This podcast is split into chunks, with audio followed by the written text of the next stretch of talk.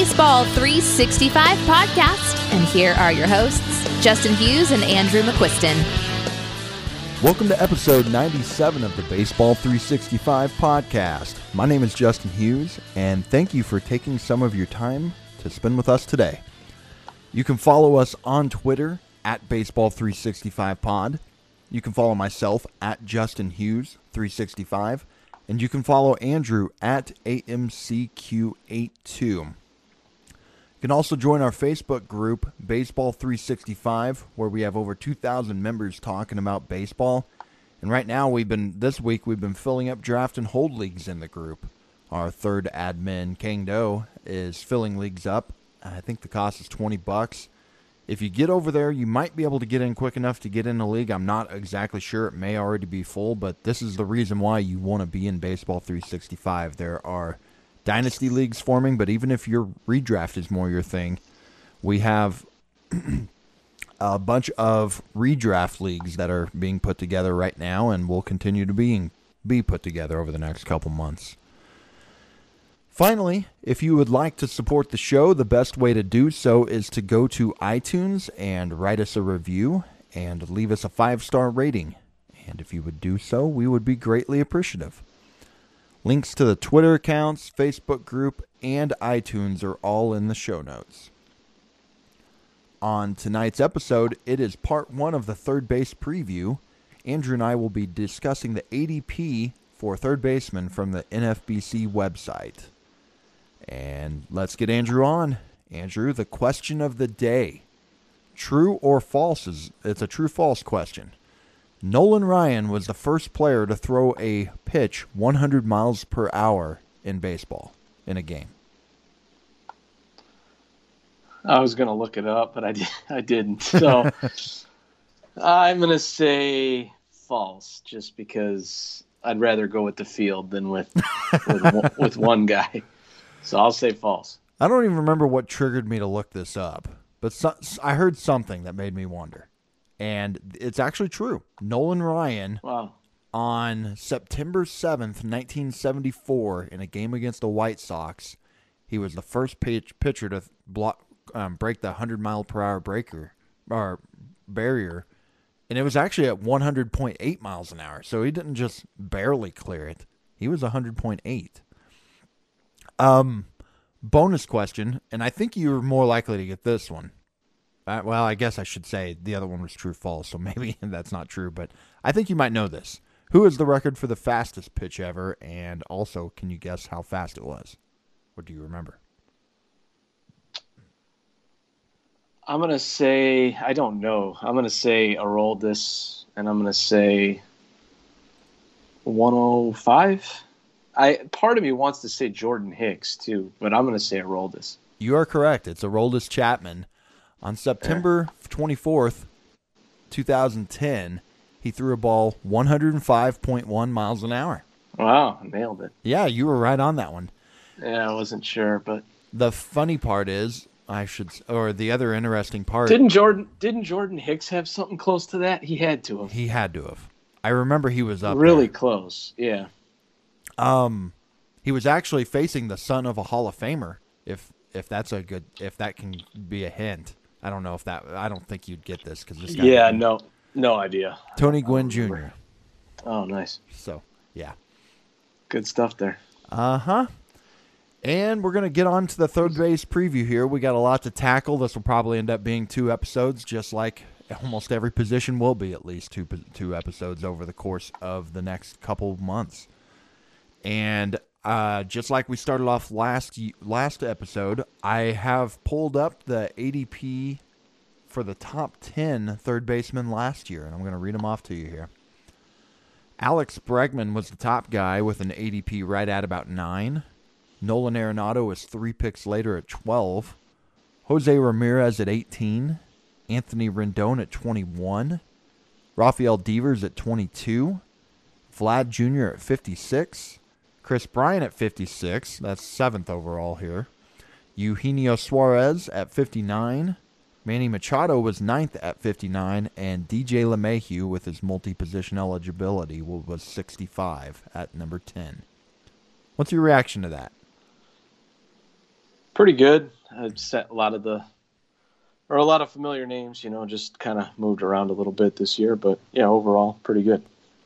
You know, my reaction when I looked at that list was, yeah, I think there are a lot of the same guys, but there are a lot of guys on that list who had a down year.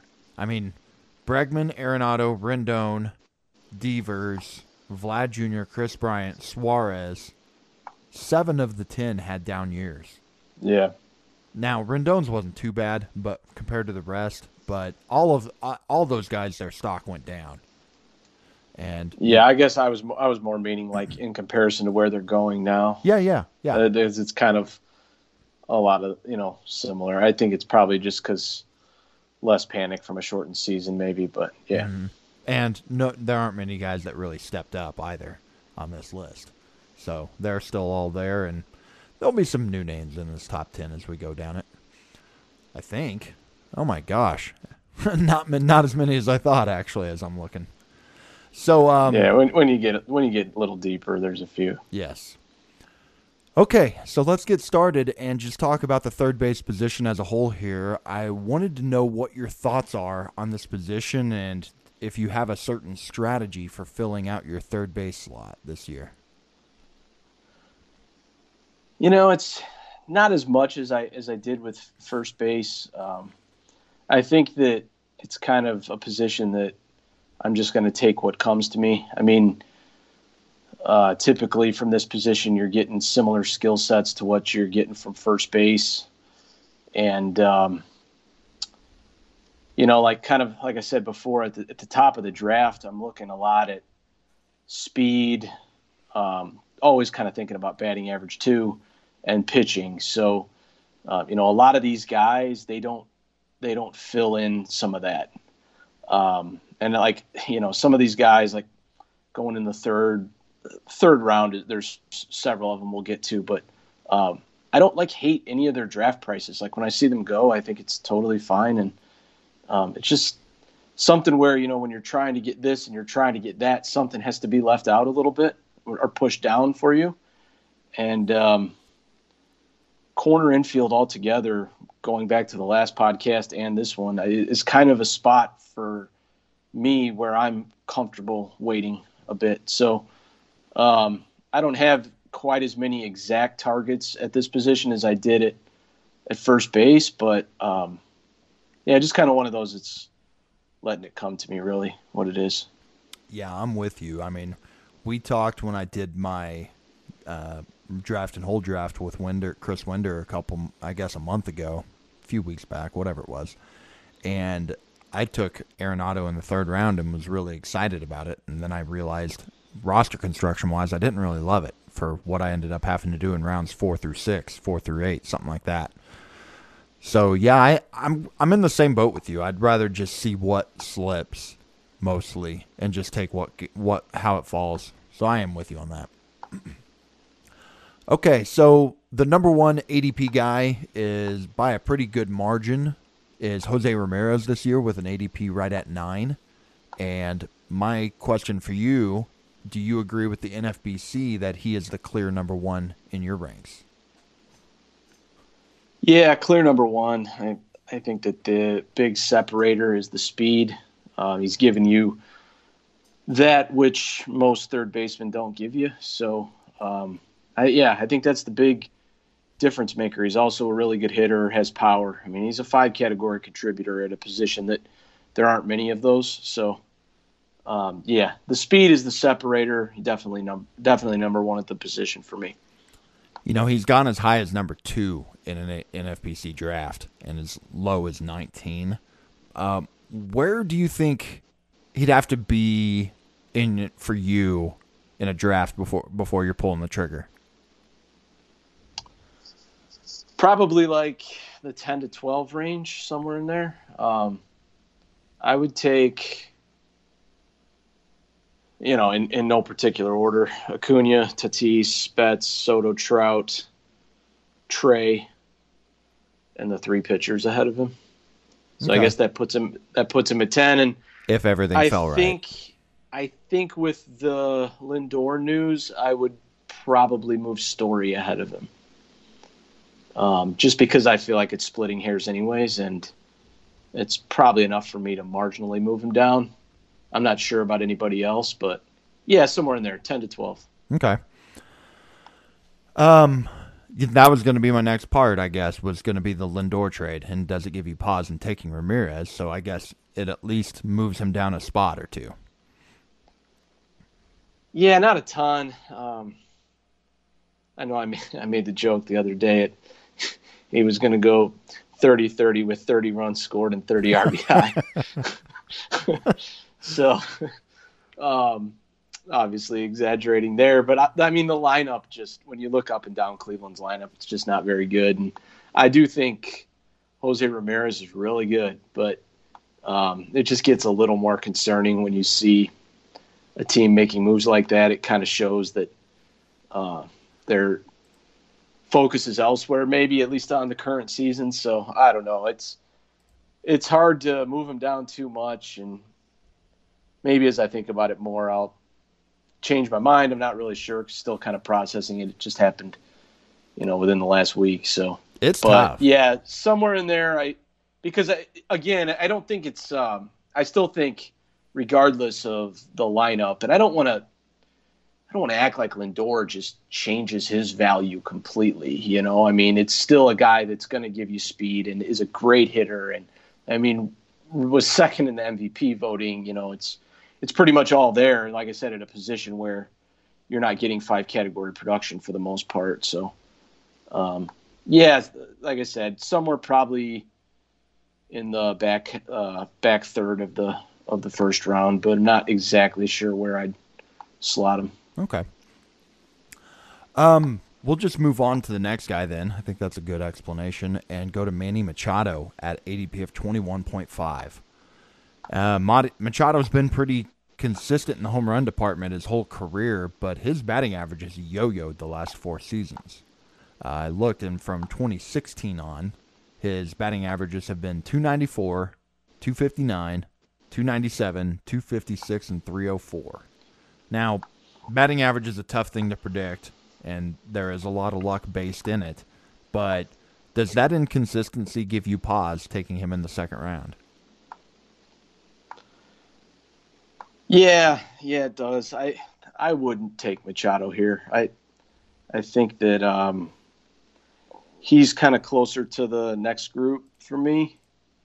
That's going like in the third, maybe at the top of that group. I mean, I think that it's comparable, but yeah, he's just the one that had the big year, and doesn't necessarily mean that's what's going to happen next year. He has bounced around quite a bit with his not only his batting averages, but his stolen bases. I feel like aside from power, it's a little hard to know exactly what you're getting from Manny Machado. It's kind of been all over the place, but he's a really good hitter. I mean, he's a really good player, and obviously the lineup's loaded, and having Tatis hitting in front of him makes it all the much better, for him. But I probably am not getting him in any drafts this year, or unless he slips to like around the 2-3 turn, maybe somewhere in there. Yeah, I wanted to go into that and actually just do some position players. And even there, it's like. Not that I think it's a bad pick there, but if I'm taking a hitter high, then I'm not sure I'm backing it up with Machado either when it gets to that wheel. So it's hard to say. He's probably more of a third rounder for me. Okay, let's just do a little him or him game and see where this goes with moving down. So you're taking Bo Bichette over him without hesitation, right? Yeah. Moving down, what about Mondesi? Depends on the format, obviously. Yeah, that's a good point, right? Yeah, there. Obviously, I mean, Machado's a much better hitter, but Mondesi has that skill set that basically no one else has. So, kind of depends on the format. I think in like an overall competition, I'm probably taking Mondesi. Standalone league, probably Machado. Okay. What about your boy DJ LeMahieu, who just signed with the Yankees again? Machado. Okay. And I'm just going to keep going down a little bit. See, that's more to do with having LeMahieu lower. We'll get to that on the second base. But Kyle Tucker? I think that's pretty close. Okay. What about Ozzie Albies? I mean, Machado's safer. I'd take Albies ahead of Machado. I thought you would. And a lot to do with the position. I just think he's clearly the best second baseman or one that should be drafted at the top. So, and I'm more comfortable, I guess, waiting on this position than second base. Yeah. So. Okay. Yeah. Tucker, I think, Machado's safer. Tucker may be a little more exciting, but yeah, they're pretty close. I'd probably take Machado, but I'm just not. I don't think I'm getting him. You know, it's like I'm not sure the exact range on him. Last month, 13 to 31. So maybe if he hit closer to the bottom end of that's the 2-3 wheel though. So yeah, I think he'd have to get past that for you to take him with what I'm hearing or at least to that. To that turn, you know, maybe if I took Cole or something, and it fell exactly right, maybe. But yeah, it would have to fall a certain way, I think. And I just feel like there's enough people that are being aggressive on Machado, so probably won't be me. And for the record, I'm with you. I think he'd have to go early third before I'd consider him. I think I would consider. I would take him over the rest of the third baseman. I guess I should ask that: is he your second? Third, is he number two on your third base ranks? You know, I think so. I mean, it's kind of one of those things where I don't get too big into rankings really anymore, and a lot of it's just because I feel like everything is built around what your team needs or how you want to build your team. You know, like how do you rank? And not that these guys have drastically different skill sets, but how do you rank a guy that is giving you a ton of power versus a guy that's giving you the exact opposite and stuff? You know, it's all context within what you need and where you're at in the draft and what you think you can replicate later on and stuff like that. So I do think I'd probably take him second because I think he's going to give you, or he's likely to give you more steals than these other guys below. And I don't think that they're drastically different hitters really. So probably, yeah. But it's just one of those things where I feel like he, you know, ADP 21, and the next guy, not counting LeMahieu, is Arenado at 34. I think he should be closer to Arenado. I agree. Around 34. You know, like Machado or Arenado, if you said you liked Arenado, I wouldn't argue a bit. No. You know, it's kind of one of those things. So I'm probably more likely to wait till the next group. Even though, you know, that high in the draft, you do kind of have to get your guy. Because when you're in a certain slot, it's like you're basically taking the guy or you're missing all of them. Because everybody's targeting similar players this high in the draft. So I do think Machado has the ability to return first-round value. I think it's there, especially being in San Diego, I think is really good for him at this point. I think Machado's the type of guy, personality, that when his team's winning and staying competitive, he's going to be more engaged. I don't know if it's true, if it's fair or not. I'm with you there. So the fact that he's on this exciting young team that is winning right now, and they're going to win. They're going to be a good team next year. How good, we don't know, but they're going to be a good team, and I think that's good for him. And the fact that they're a team that they like to give the green light with running. I think everybody on that team gets to run more than they would if they were in a lot of other organizations, and I think that helps them too. So you don't think he'd be engaged on the Pirates? Because I don't either. No, he was. I think there was some of that going on in Baltimore there at the end. Yeah, very possible. So okay, we'll move on here. DJ LeMahieu's got an ADP of 28.67. He just signed with the Yankees. We're going to talk about all of that next week when we talk about the second baseman. And we'll move on to Nolan Arenado with an ADP of 34.5. I guess I'm going to list off four of them, actually. Alex Bregman at 39, Anthony Rendon at 42, and Rafael Devers at 43. Just like we were saying at the top, three of these four third basemen here had disappointing years in 2020. You could actually argue all four did. Anthony Rendon wasn't quite as disappointing as the other three, though. Arenado, Bregman, and Devers all had pretty down years. So of those three, which do you feel most confident rebounds? You know, I feel pretty confident that they all do, actually. I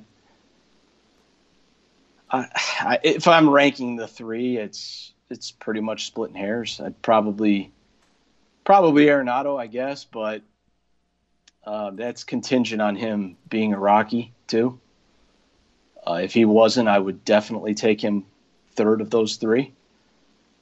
But yeah, I feel like Arenado, Bregman, Devers, they're all going to rebound. I think you just have to believe in what they've done, especially Arenado and Bregman. I mean, Devers hasn't been around as long, but he's always been a really, really good hitter and just struggled a little bit with fastballs this year. But I feel like that they're all very capable of returning second, maybe even first round value, and not killing your team much if they don't return the value that they're drafted in here. So, yeah, I think they're fine, all of them. I think these guys are all good. You know, personally, I think I have, like, if I'm thinking about, like, who's, as you were saying, you think any of them could, and I agree. And I was thinking, which one's the most likely, would you say, to actually continue falling? And I think your answer, hearing you say that, would be Arenado, because he could get traded. Or the other point I wanted to bring up is he had a shoulder injury last year, and maybe that still lingers as compared to Bregman and Devers, who I think it was more on the field struggles than it was health.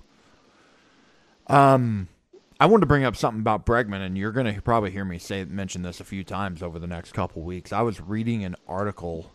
I ended up down a rabbit hole this week, and I was reading about Christian Yelich, who actually predicted that there would be a lot of really good hitters struggling this last year because, and I hadn't thought about this, but it had to do with the fact that these guys couldn't go in the video rooms during games. And people who make in-game adjustments from watching video, they couldn't do that. And we'll get to Yelich because I think this has changed my this is making me more optimistic on Yelich for 2021 than I was before. But I think Bregman could be one of those types who could have been affected by this. Maybe Devers also. I think Arenado, it was more injury, but I don't know that Astros team as a whole, Bregman and Altuve. I've thought about how that team struggled, and you could make the jokes right now. And I know people who are listening to this are thinking about the fact that they, you know, the whole video trash can gate and everything else. But I wonder if that played a part of this too, and we don't know, but it made me start wondering, well, maybe that's what bothered Bregman. And we still don't even know what baseball is going to do with this in 2021, but maybe there's something to this to where if, as these players and owners meet about all the things like DH and what they're going to do with the 2021 season, maybe they'll actually open up the video in game again. And that could be a good thing for some of these guys. And I don't know. I just have this feeling Bregman would have been one of those guys affected by that. What do you, do you have anything to add to that? Yeah, it definitely could be. I mean, I feel like it's something that's kind of hard to really know for sure, but yeah, it definitely could be the case. I mean, like I said, I feel like all these guys are really good hitters, and that could have been a factor, maybe even a major factor in it. Who knows? So be something to kind of follow if we have that information available this coming year. Yeah. Let's say Arenado was traded tomorrow. How far down this list is he? Does he move down past, like, when you look at the next tier, does he get down that low, or is he just at the bottom of this tier? No, he doesn't get that low. But he's at the bottom of this tier comfortably for me. I agree. Okay, we'll move on. And I will say, too, like, my first draft this offseason, I took Arenado in round 3, and I know you mentioned, you did it too. And it's really, and you could say this with Bregman, Rendon, Devers, however you want, because they're all similar in that they don't provide steals. They're 4-category producers at their best, and it's just like one of those things. Like I said, when you're trying to take pitching high, which I'm trying to do, and you're trying to attack steals early because they dry up quickly, which I'm trying to do. When you take that third baseman that's a really good hitter in round three or wherever you take him, you know, you got to give up something.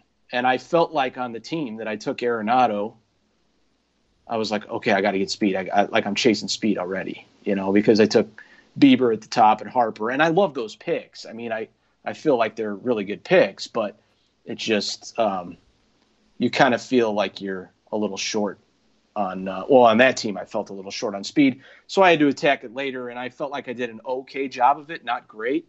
But it was like one of those like lesson learned type things. Okay, I need to make a couple adjustments in what I want to do early. And some of that may mean that I'm not getting one of these third basemen in later drafts, you know, but you just kind of adjust. It's a team construction thing, like kind of like it always is.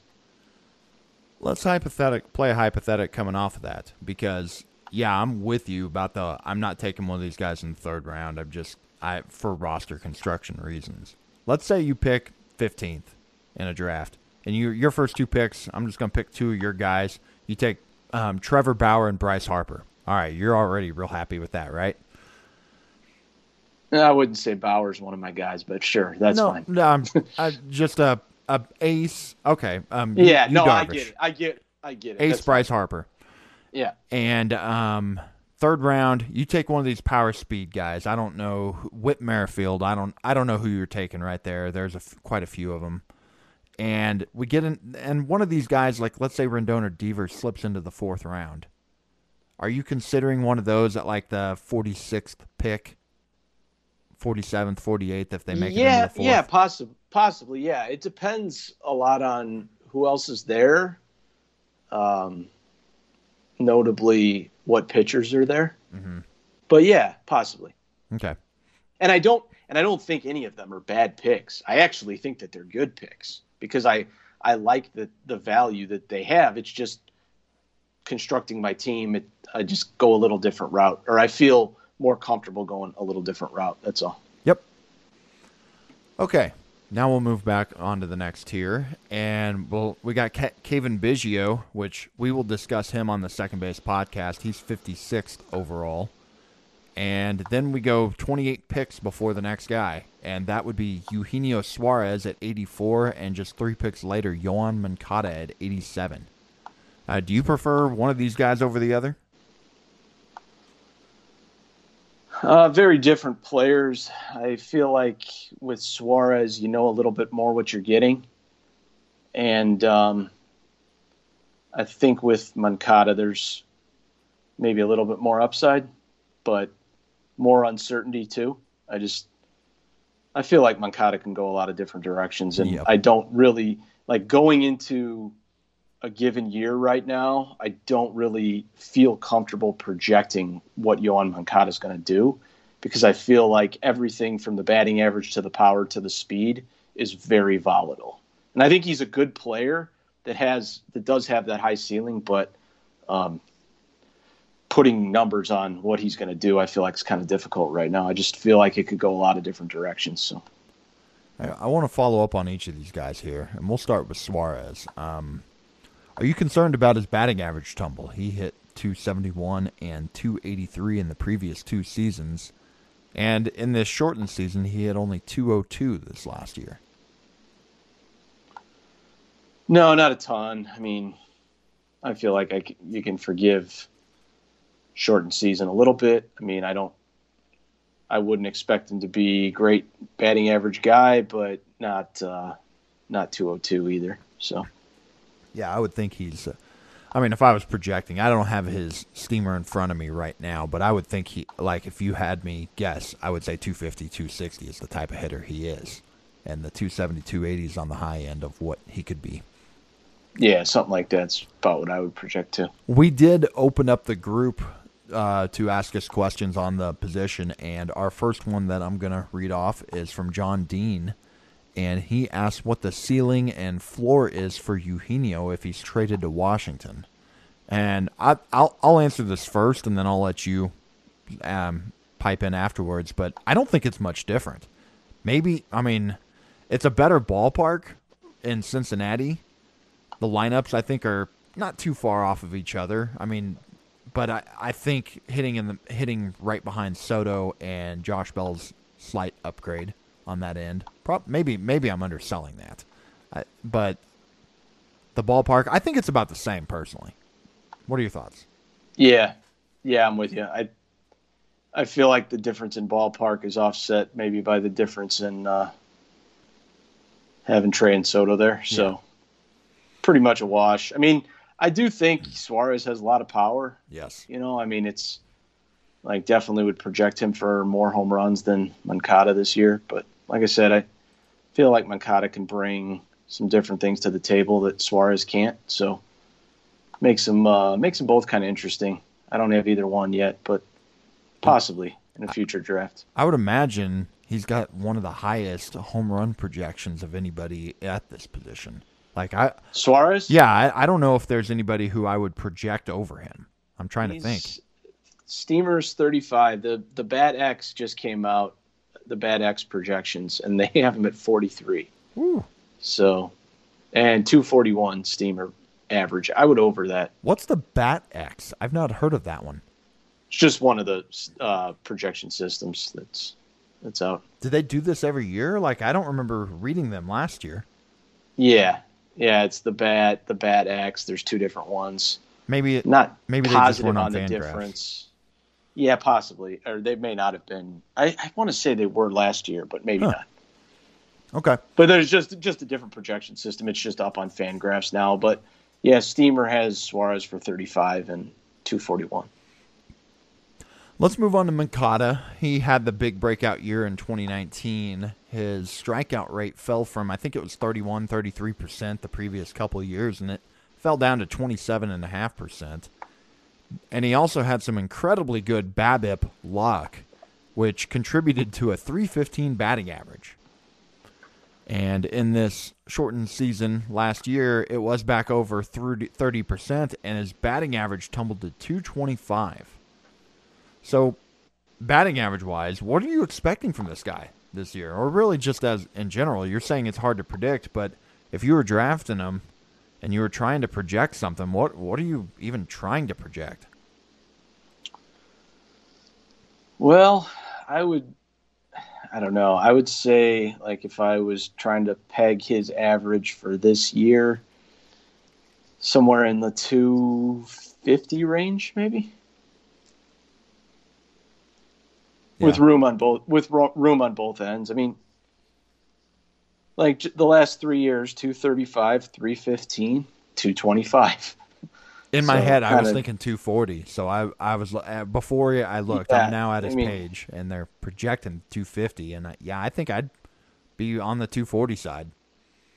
Yeah, it's really tough. Like with Moncada, real interesting thing. I mean, I know you had it in notes, but he didn't steal a base last year, and he didn't attempt a steal last year. What's with that? He was 0-for-0 in 52 games played. He has dropped in sprint speed the last 3 years. He's gone. He was 89th percentile in 2018, dropped to 71st percentile in 2019, and 68th percentile in 2020. Whatever you want to make of that, but I do feel like, you know, at this position, 2018 and 2019, he stole 12 and 10 bases, and I do feel like he could still steal 10, and that's a big deal at this position. I mean, there's just not many guys that do that. So I think you do have to factor that in, and if he does pop with like a 15 to 20 steal season, then that's obviously huge. But yeah, I just feel like there's so many ways that Moncada can go. I'm never really comfortable drafting him because it's like when I draft a guy, I like having an idea of what I'm drafting, and I have no clue what I'm drafting when I draft Yoan Moncada. So I just don't draft him. But it's not that I don't think he has upside, because I do think he has appealing things about him. I mean, the lineup's obviously great. He has power. He has speed, even though he didn't show up last year. But, you know, he's capable of stealing bases at a position where most guys don't. So I don't know. If it all comes together, I mean, the upside's really high, but I just feel like I don't know what I'm getting. So it's tough. You know, as you were talking about it slow, his speed slowing, I brought back a memory I had. And this has nothing to do with this, but it's still an interesting story, especially as I just Googled it. In our Rotomasters startup draft 4 years ago, I took him in the third round. And because of that, I paid a lot of attention to him there during his minor league, getting up on his way up to the big leagues. And I remember hearing that, reading an article that talked about his unique, unhealthy eating habits that he had coming through the minors. Because, you know, a guy coming over from the States, they don't, you know, a lot of these guys are coming from poverty. And I don't know, I don't remember if Moncada was one, but usually the odds are they are. And they don't really have this diet plan that is normal. And when he came over to the States, I remember reading that he loved and ate a ton of Twinkies, Hostess Twinkies. Really? Yep. So I just Google searched Yoan Moncada Twinkies to try to find the article, and this is what I just found at the top, and I don't remember it being to this extreme. I'm just going to start reading, quote, "This may sound like an exaggeration, and it may be apocryphal. I don't even know that word. But those closest to Moncada swear this is true. One time over the course of 1 week, he ate 225 Twinkies. Oh, my God. So during his first couple years as an MLB prospect, Moncada once ate 225 in a week and more than once ate 85 in a week. I do remember reading that he was eating like a box a day at one point. That's crazy. That is crazy. Dude loves Twinkies. Yeah, that's definitely not the plan that you want a guy you draft on. I know that. No, and I mean he was in great shape, but yeah, I think they had some diet coaches get with him about that whenever he was 20, 21 in the White Sox organization. So there you go. There's a little nugget for you.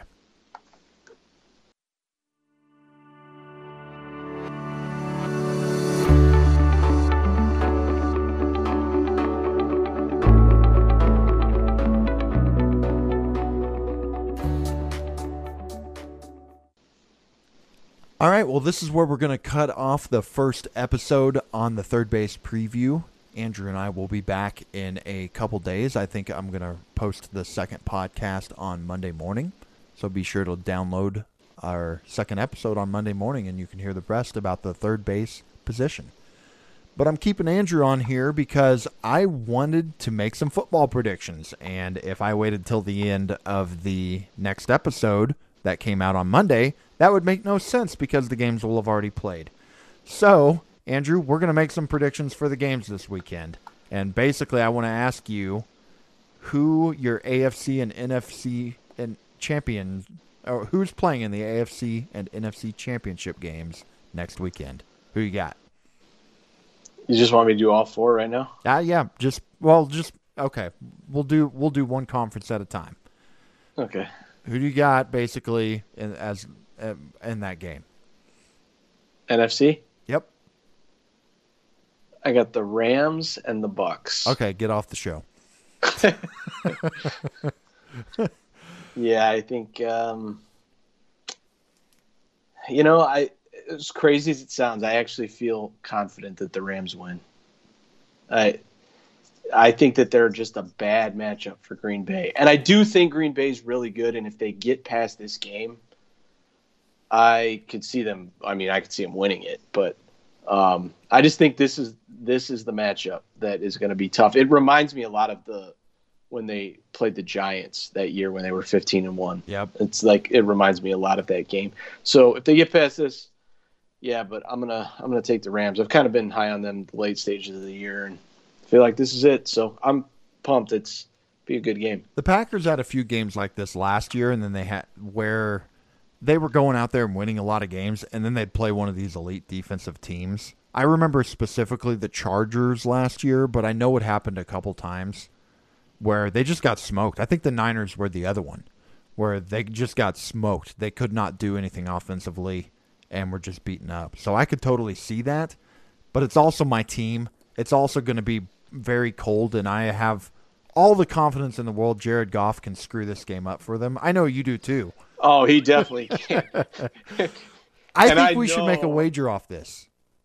I think we should get this as a 365 wager then, hearing you say that. Just because it's my team, I've got to take the Packers, and you said confidently. So let's make a bet on this one. All right, whatever. They don't. I know I'm the underdog here, but hey, I'll take it. I took the Eric Hosmer underdog last week over Gold. Well, I guess I shouldn't say that because you did take Josh Bell, who's even later. I was wanting you to. Okay. What do you got in the Bucks Saints game? I think it's a pick 'em.